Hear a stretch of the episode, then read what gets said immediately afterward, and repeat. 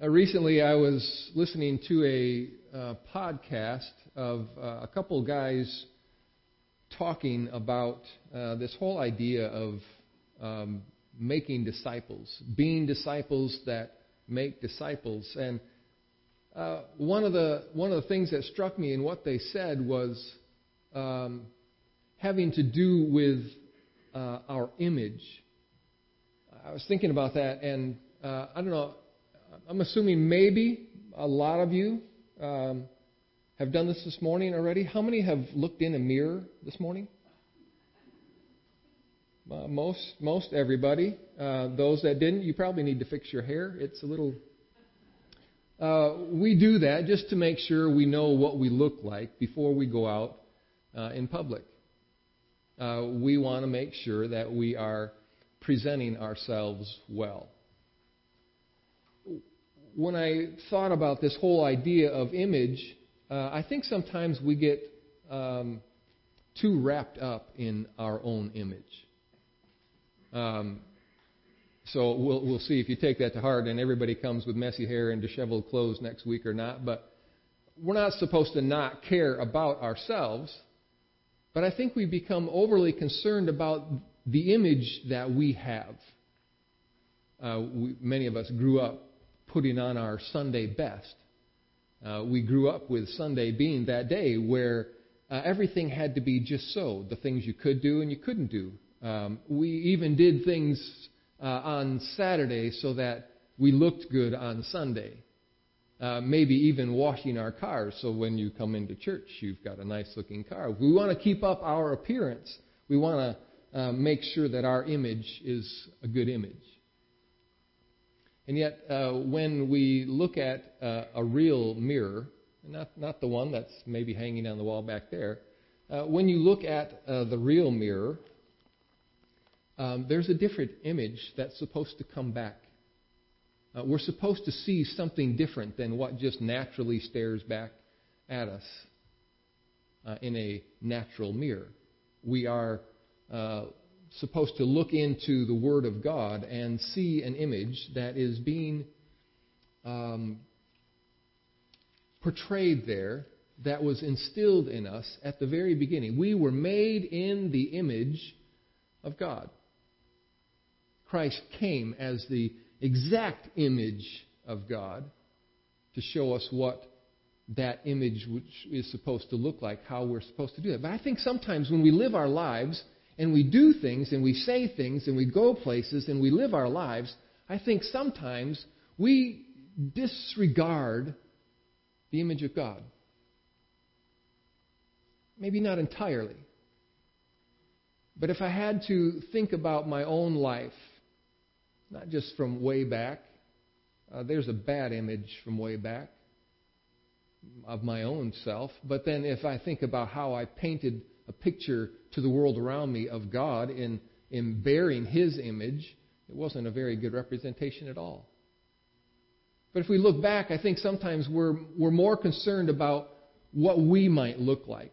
If I did that, what would people think?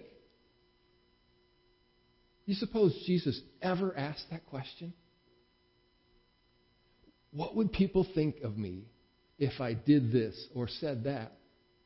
Obviously, you read through the gospel accounts, and there are times when, when Jesus just speaks what he knows he's supposed to speak, and other people see him, and it's like, Excuse me, Jesus, don't you know that when you said that, you offended the Pharisees?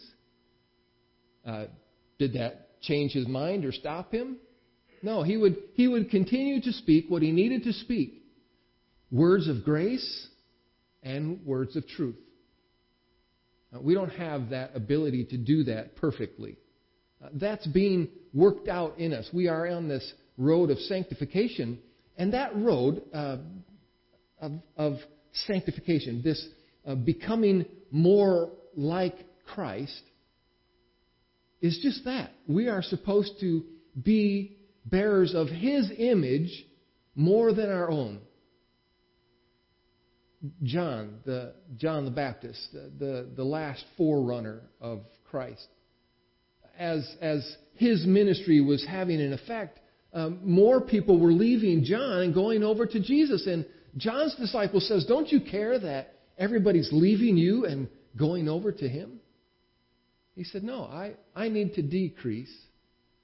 He's supposed to increase. That's, in a nutshell, this uh, transformation of our image. And we fight against that.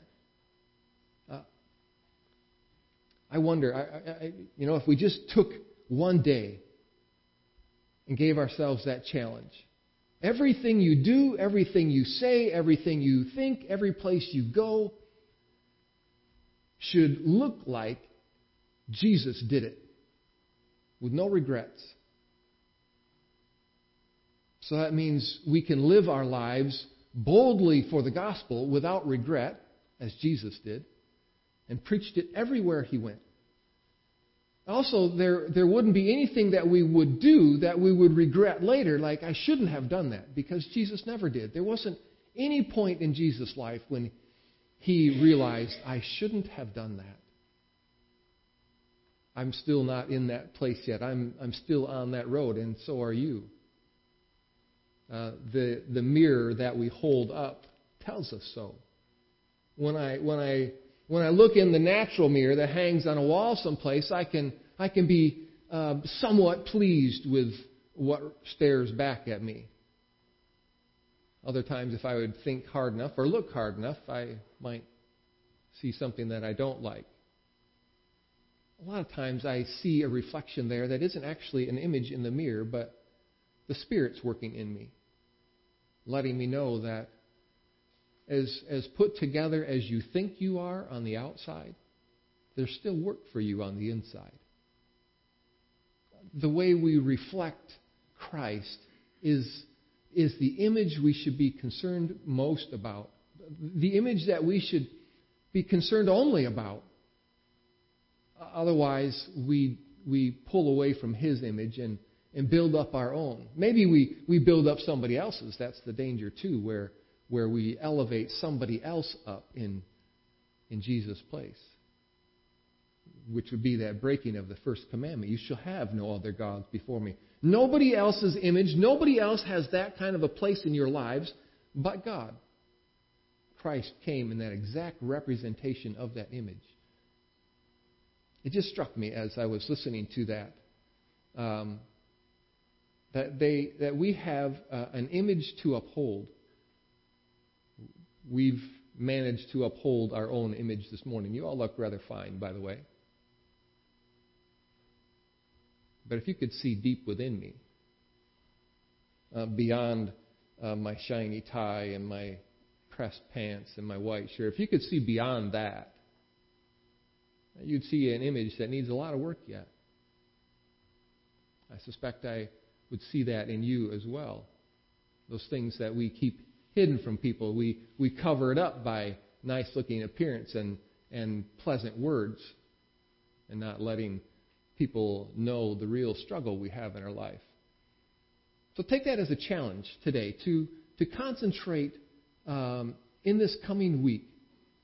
Uh, maybe, maybe if you're the kind of person that uh, doesn't remember what Pastor Ron said already on Monday, take the challenge yet today and think about the image that you portray and see if you're concentrating more on your own or on the image of Christ. It's my challenge for us all today.